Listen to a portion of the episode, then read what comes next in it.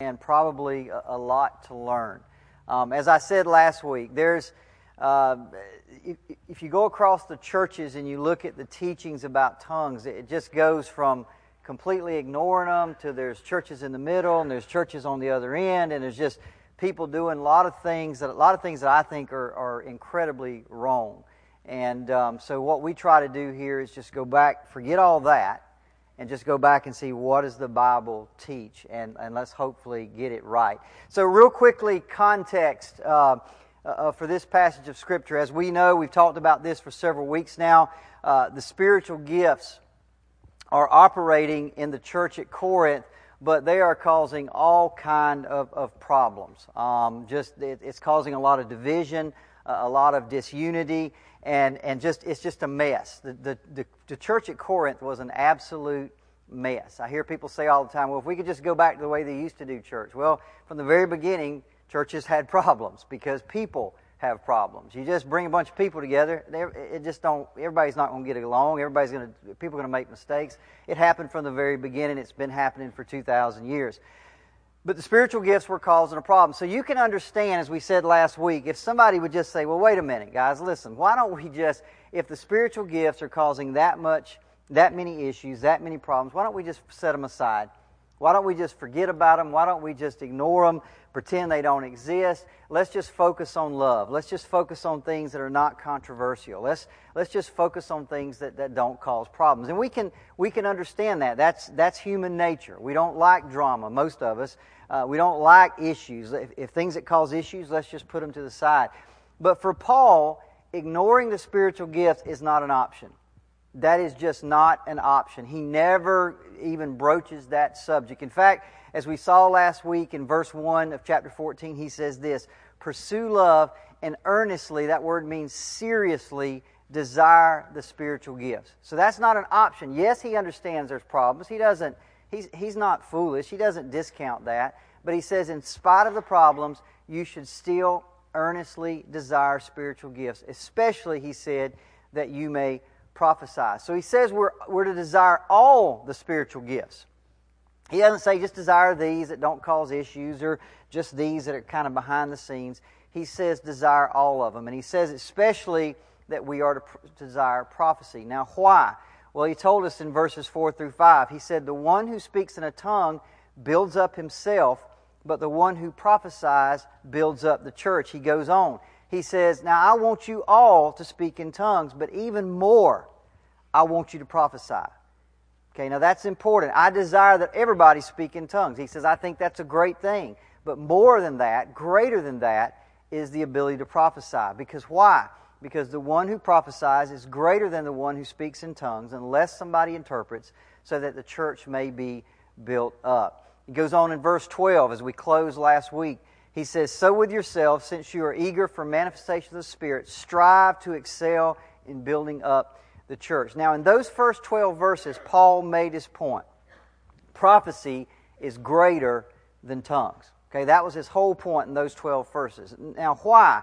Because prophecy is spoken in words that people can understand, right? Therefore, it builds people up, it encourages them, it consoles them, it edifies them, and that should, uh, listen to me, Paul says that should always be our primary focus, right? Serving others, building other people up. That should be our focus. That's why prophecy is greater than tongues, because that's what it does. It builds other people up. I mean, just think about it. If we came in this morning, how foolish would this be? You all come in this morning, I open my laptop, and I stand here, and for 45 minutes I speak in tongues. You tell me, what did we accomplish? Absolutely nothing. That's what Paul's saying. People, when you speak in tongues, you're accomplishing, as far as helping other people, you accomplish nothing. Nothing. Zip. Zero.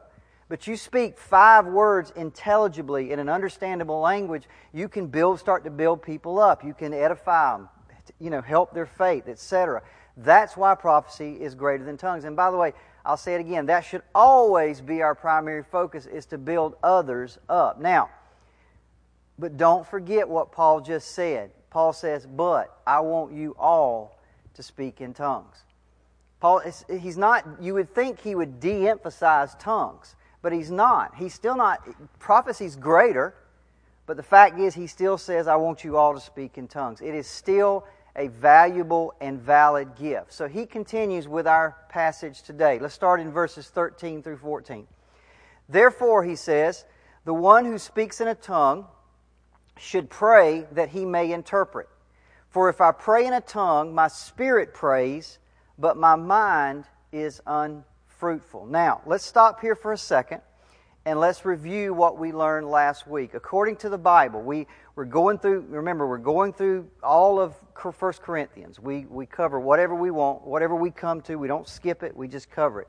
So, according to the Bible, what is the gift of tongues? Is it real languages or is it unintelligible utterances? Well, we asked these two questions last week. Is the gift of tongues the supernatural ability to utter real human languages not previously known or studied by the speaker. For example, what happened on the day uh, of Pentecost?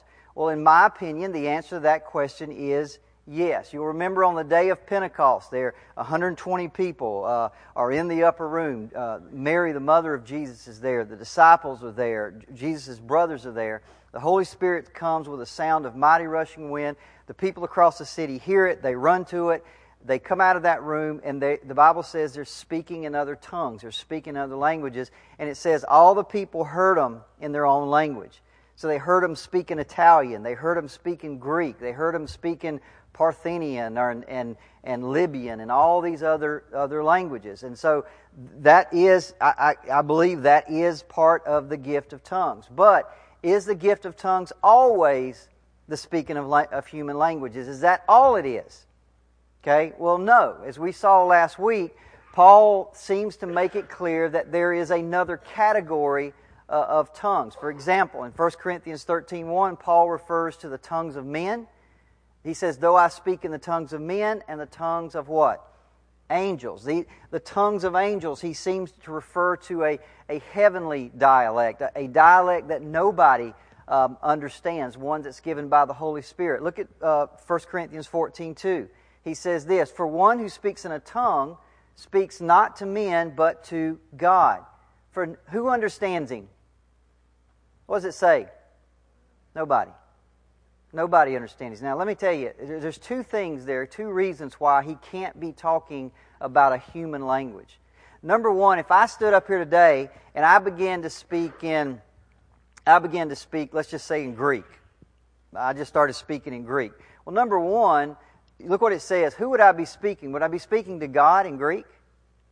No. I, there, there may not be a, hopefully there's a Greek person here. I'd be speaking to men. When you speak human languages, you're speaking to men, not to God. And by the way, if I speak Greek, somebody will understand me. Somewhere in this world, somebody understands Greek. But Paul says when you speak in this dialect, nobody understands you. Okay? So that's two reasons right there that I just believe Paul cannot be talking about human language. He has to be talking about some type of heavenly or angelic dialect. Look at verses 18 through 19. And this is another reason I know that Paul's not talking about human language. He says this I thank God that I speak in tongues more than all of you. Nevertheless, in church, I would rather speak five words with my mind in order to instruct others than 10,000 words in a tongue. Now, to me, again, that is clear evidence that tongues does not have to be just typical human foreign languages. Wayne Grudem's systematic theology says this if tongues were only known foreign languages that foreigners could understand, like at Pentecost, then why in the world would Paul speak more, speak more tongues in private than everybody else? In other words, why would Paul go into his private closet and begin to pray in Greek? That makes no sense at all, does it? I mean, it just makes no sense that he would do that. So, again, I, I, think it's pretty clear that tongues can be foreign languages, but tongues is also a, can be a, um, well, we said it right here. Tongues may be human languages, never before learned by the speaker, but they don't have to be. They also may be angelic or heavenly dialects or unique utterances given by the Spirit to believers according to the will of God. Now let's go back to our first two verses and see what Paul says again. Therefore, one who speaks in a tongue. Now, this, by the way, the rest of this chapter, Paul is going to be, be talking about speaking in this heavenly dialect. He's not talking about human languages here. He's talking about speaking in a heavenly tongue. He says, Therefore, one who speaks in a tongue should pray that he may interpret. Now, my question is, why? Okay, well, he's going to say, for, that word for means because. He says, Because if you pray in a tongue, my spirit is praying, but my mind is unfruitful. And basically, what he's saying is, my mind has no idea what's going on. I'm saying words, I got no idea what I'm saying, they're just coming out. Now, so here's the question. Remember, we just finished 12 verses, right? In prophecy, uh, his whole point in those 12 verses is that what? Prophecy is greater than tongues. And then he says, if you do pray in a tongue, you better pray that you may interpret. Because if you're praying in, a, in, a, in an unknown tongue, he says your mind is unfruitful. Cause, cause, so what he's saying here is there, if you pray in a tongue, no one, I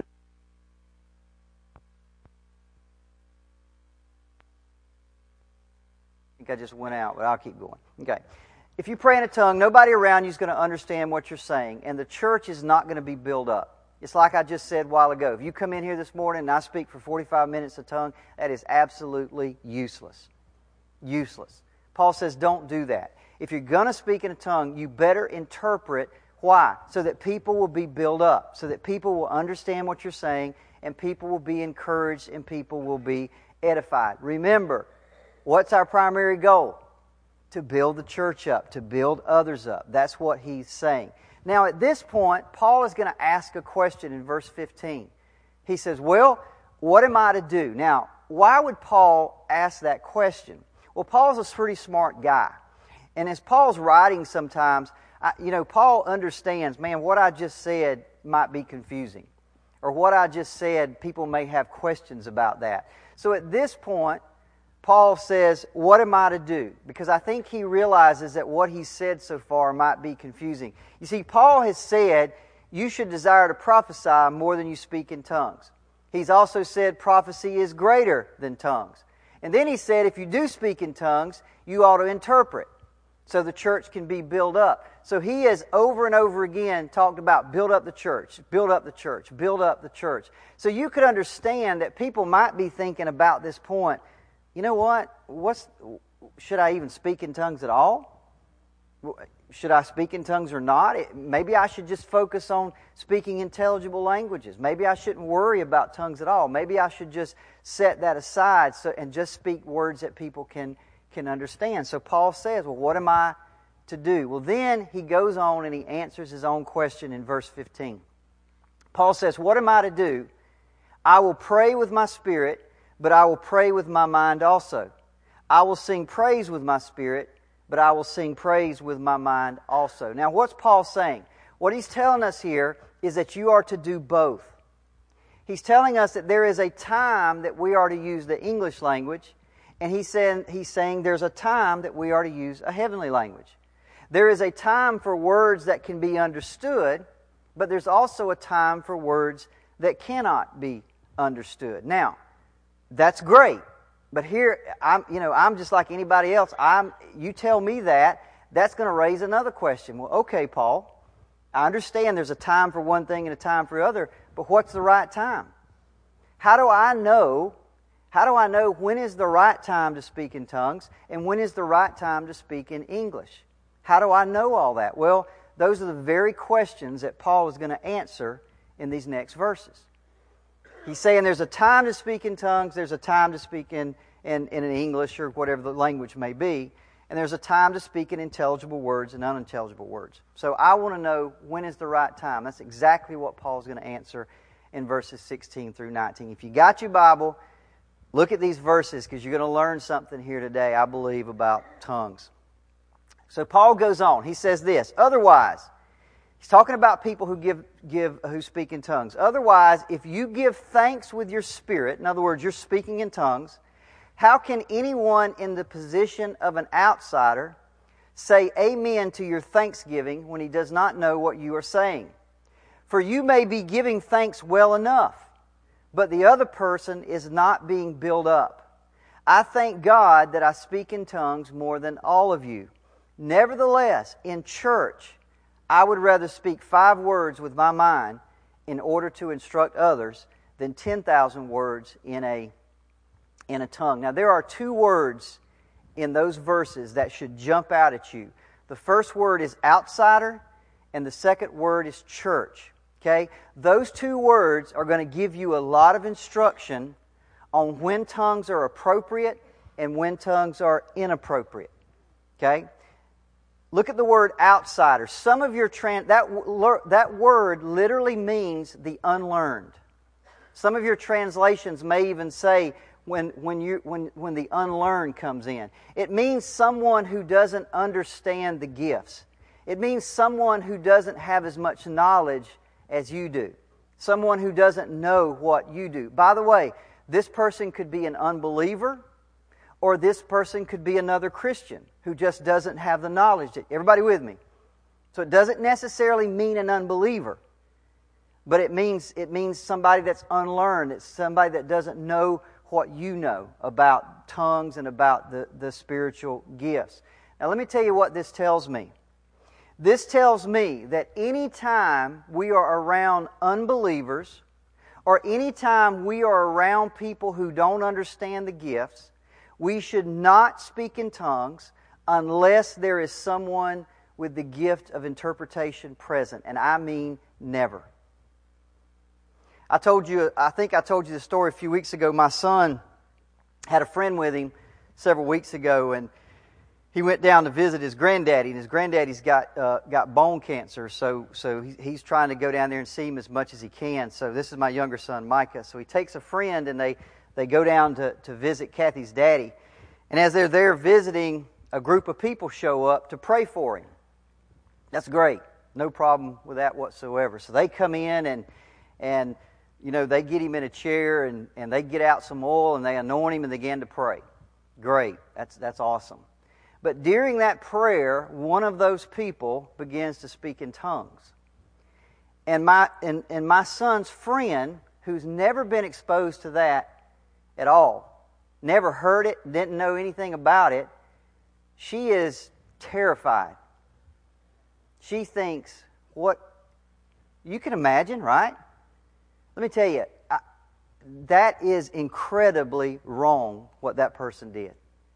There is nowhere in Scripture when, when an outsider is in the room, when an, it says when an outsider is there, you do not do it. Because why? He'll tell us, they'll think you insane.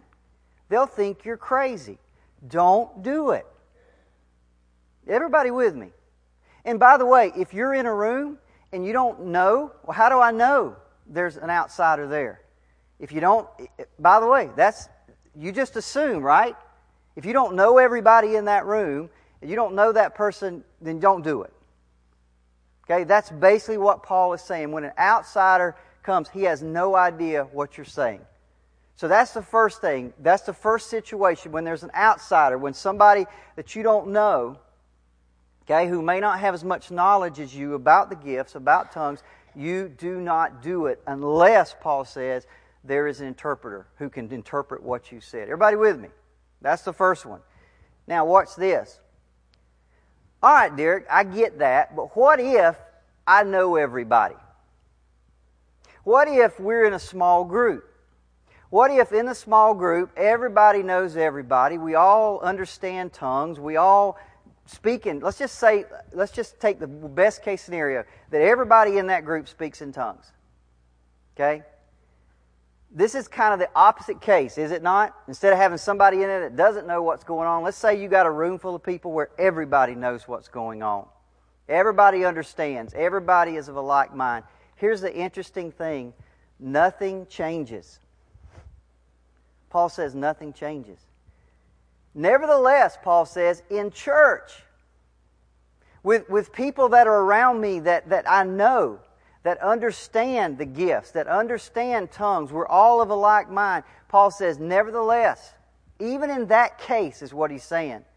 I would rather speak five words with my mind than 10,000 words in an unknown tongue. Why? Because what is our goal? to build people up, to encourage people.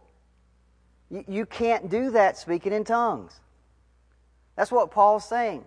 Does everybody see that? That's incredibly important to me.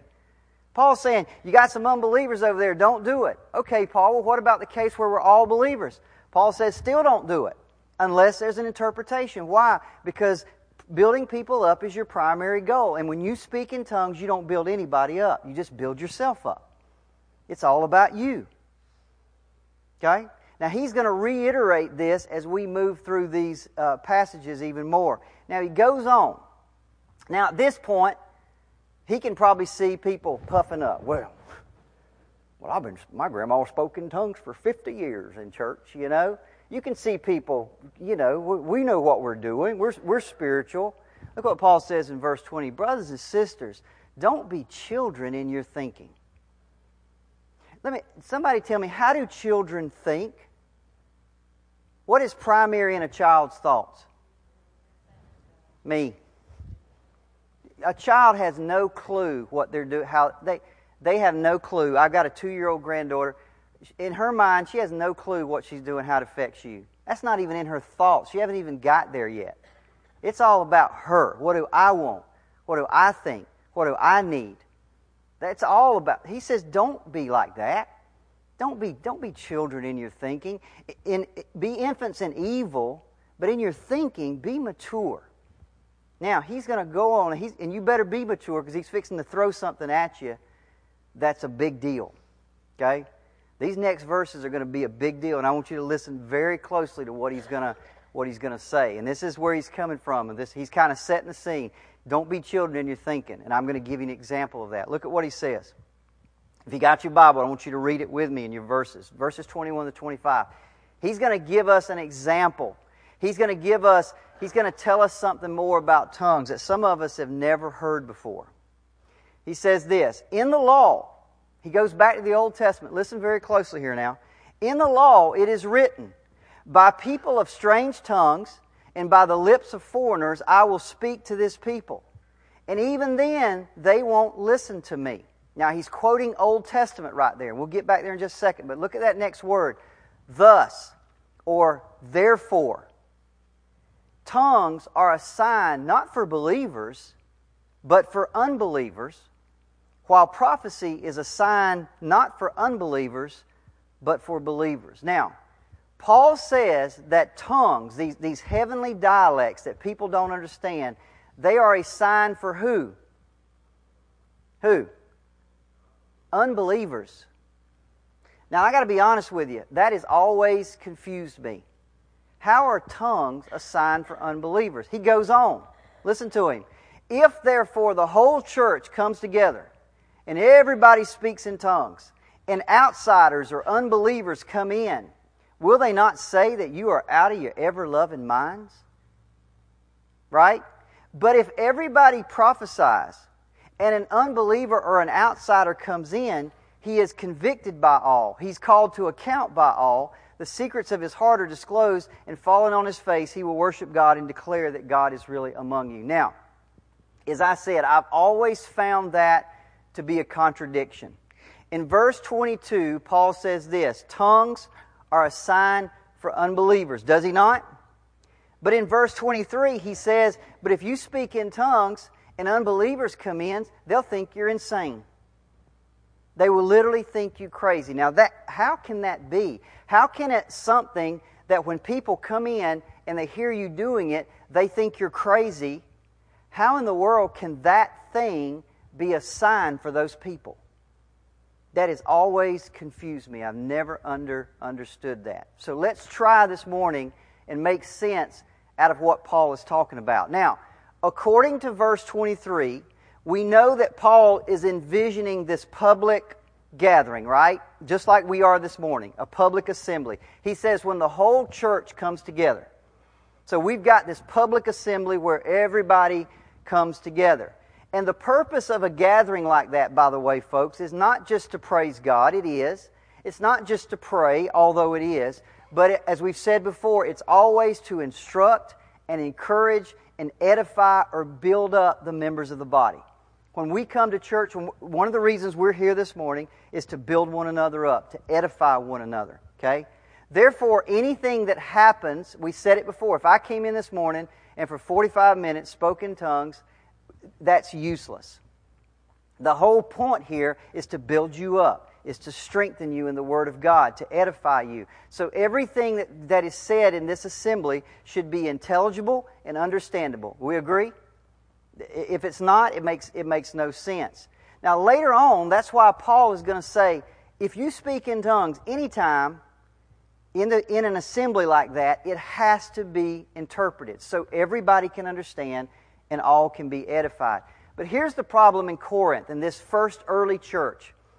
You got people coming together in this assembly, and it says they're all speaking in these, these tongues, right, simultaneously. it, it is mass chaos, just absolutely confusion and, and chaotic. Now, this it doesn't mean that what they're, not, they're doing is not genuine. Everybody with me? Paul doesn't say, he says, you may be doing well. You may be doing great. You may be doing as far as what you're saying and praising God. That may be great. So, we're, so Paul's not saying they're speaking in something false. He's not saying it's, it's demon inspired. He's not saying that they aren't praising and praying God and giving thanks. They may be, but they're doing it to no one's benefit other than their own. They're like children, they're just concerned about themselves. So it's this situation. So you got this public assembly, you got that person over there speaking in tongues, that person speaking in tongues, that person speaking in tongues, and somebody, some unbeliever comes in the door. And they're thinking, what in the world have I walked? This is a cult. When's the snakes coming out? Any second now. Something's you know, they're, they're instead of instead of coming in, they're going to start backing out, right? This is exactly what Paul is talking about. Now, stay with me. Right here, Paul quotes the Old Testament. Remember, this is his idea. This is what's going on. You got a public assembly, you got people speaking in tongues in different places, you got all this confusion, and an unbeliever walks in. And Paul says, Let me quote the Old Testament for you. And he quotes two scriptures, probably quotes them pretty loosely. The first one is Deuteronomy 28 49. The Lord will bring a nation against you from afar, from the end of the earth, as swift as the eagle flies, a nation whose language you will not understand. And then in Isaiah 28 11, he says this For by people of strange lips and with a foreign tongue, the Lord is going to speak to this people. Now, why into this situation would Paul quote Old Testament? Let's go back to the Old Testament real quick and understand what was going on. You see, for years, the nation of Israel was in rebellion. And for years, the prophets would prophesy to them in Hebrew. They would prophesy to them in languages they could understand. And they'd say, Repent, turn from your wicked ways, turn back to God. It, they kept saying it in words they could understand. And guess what the Israelites did? they wouldn't listen. They just would not, they, they heard these words, but they would not listen. So the prophet said, okay, one day God's going to bring a people, they're going to bring in a, foreign invaders who speak foreign languages, and they're going to speak to you in a way that you won't be able to understand. Now, in this context, listen to me very closely. Strange tongues, being spoken to with strange tongues, is a sign, but it's a sign of what? Anybody? It's a sign of judgment. It's a sign of God's anger. See, he says, I've been speaking to you in Hebrew, I've been prophesying to you in Hebrew, and you won't listen. Therefore, I'm going to bring, I'm going to bring an army out of the north, and they're going to, they're going to take you over, and everybody that's, your, your, your leaders are now going to speak foreign tongues. And when that happens, that is a sign that you are under my judgment. That is a sign that you are under my anger. So in these testaments, confusing and confounding speech is a sign of God's judgment against a rebellious people. Everybody with me? We pretty clear so far. Now let's go back and look at what Paul says. In the law it is written, By people of strange tongues and by the lips of foreigners will I speak to this people, and even then they will not listen to me, says the Lord. Therefore, Paul says, Therefore, tongues are not a, are not a sign for believers, they're a sign for unbelievers. Okay? Now, here's the question What is the principle that Paul finds in those Old Testament passages that we can apply to the church at Corinth? And by the way, that we can still apply in the modern day? It is this when God speaks to people in a language they cannot understand, it is a form of punishment for unbelief. Listen, folks, incomprehensible speech will never lead to repentance. Does everybody get that? Incomprehensible speech, speech you cannot understand, will never lead a person to repentance. It is not a good thing. When God speaks to you in a language you can't understand, that is a bad thing. That is a bad sign. It's not a good thing.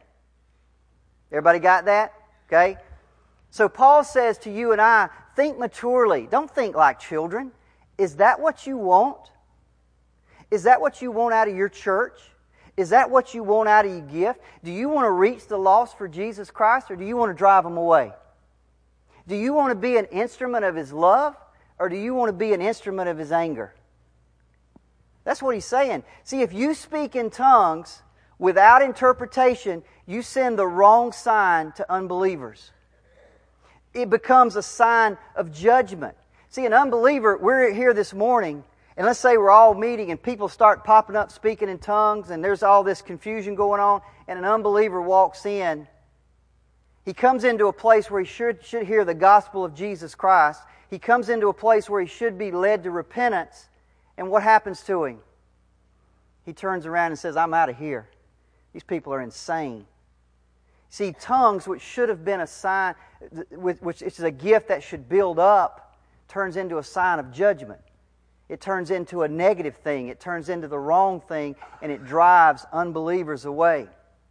See, instead of hearing the gospel and being convicted of sin, they're driven away, and in driving them away, the gift of tongues has become an instrument and a sign of judgment. You see, the Bible says in John 3:18, "Whoever does not believe is condemned already." So anything we do that keeps people from believing becomes an instrument or a sign of judgment. It keeps them under condemnation. By the way, this is exactly why prophecy is a sign for believers. Because God uses prophecy to speak to us in understandable, intelligible language that can lead us to repentance, that can lead us to, to be a better person, that can lead us to be edified and build up. So prophecy is a sign for believers because it's positive. But he says tongues is a sign for unbelievers. It's a sign of judgment. It's a sign, it's a neck. Everybody with me? It's exactly what he's saying. His whole point here is don't be like children. Don't come into a service and think, well, I just need to do whatever I feel like doing. Don't do that.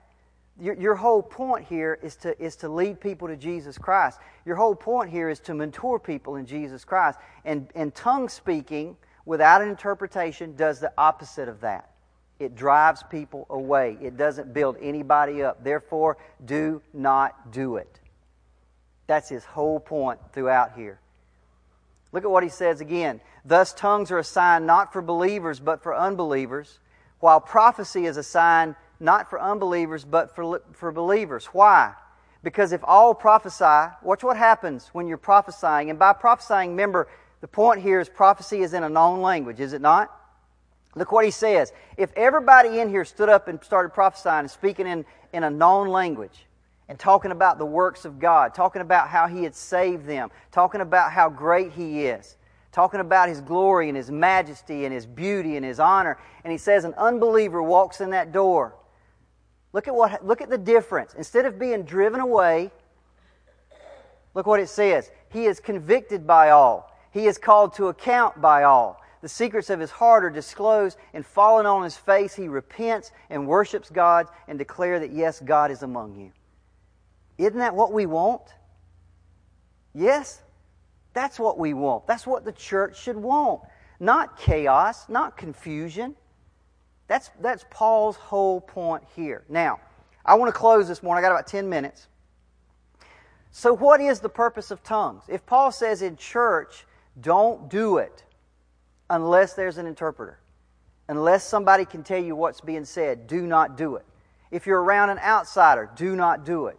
So then, what is the purpose of, of tongues? What is the purpose of this, of this gift? Well, it's threefold. Number one, it's a prayer language.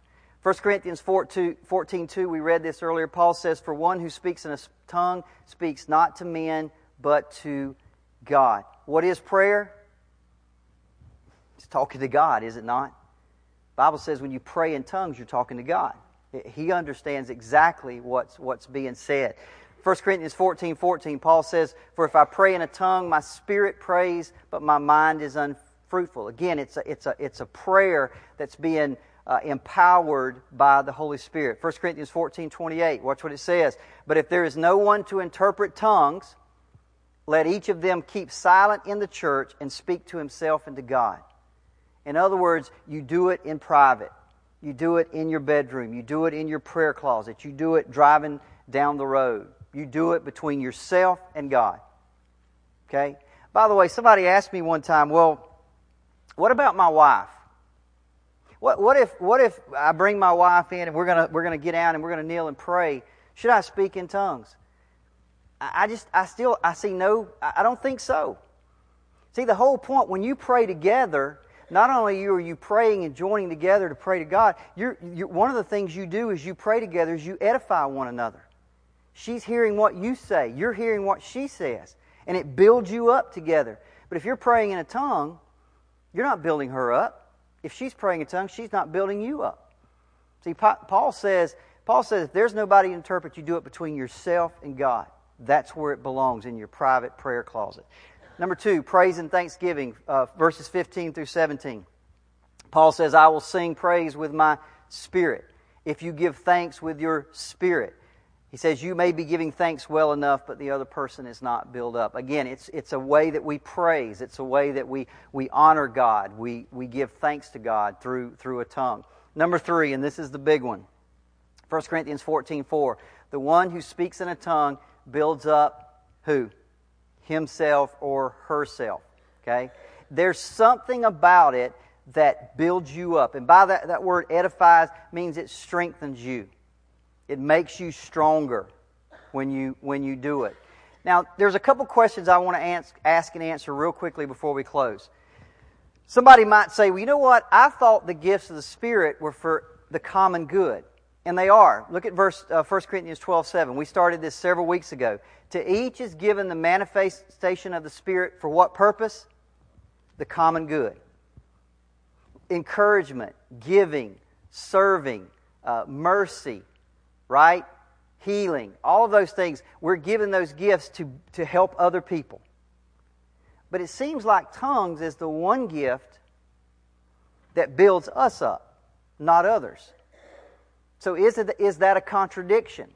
Well, it's not a contradiction unless building yourself up becomes the only thing you're concerned about. Let me say that again. Edification of self is not bad, it's not evil, unless that's an end unto itself. If I am strengthened by a gift like tongues, such that I, I become a more moral person, I have better understanding of other people, I have more zeal for God, I have more love for God, am, am I not going to walk out of that room and become a better minister to other people? Absolutely. Absolutely. In fact, don't we study the Bible to build ourselves up? Yes or no? I hope you do. But what's the purpose of that?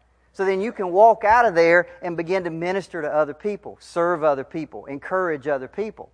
Don't you, aren't you here this morning? I, you're here this morning, sitting here listening to me. One of the reasons you're here is to build yourself up so that you can understand the gifts of the Spirit better than you did before.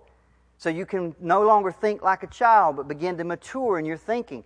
That's one of the things that we do. So then we can walk out in the church and exercise those gifts correctly. Countless Christian activities are ways that we edify ourselves. It's not a bad thing as long as it makes us more effective in ministering to others. Now, one more question.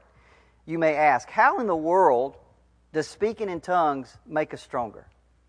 How in the world does speaking in tongues in private, in your prayer closet, make you stronger. The way it does is it compensates for our weakness and our ignorance. Okay? See, Paul says this in Romans 8 26 through 27. It says this Likewise, the Spirit helps us in our weakness. For there are times you don't have no idea how to pray. There are situations, and everybody here has been in them, where you just don't even know how to pray. You, you try to think the situation through. What should I ask for? You got no clue. And see, that's where the Bible says, Paul says, the Spirit comes in and helps us in our weakness. It helps us in our ignorance. For we don't know, he says it right there, we don't know what to pray for as we ought to. But the Spirit Himself intercedes for us with groanings too deep for words. He enters, now listen to this the Spirit intercedes for the saints according to the will of God.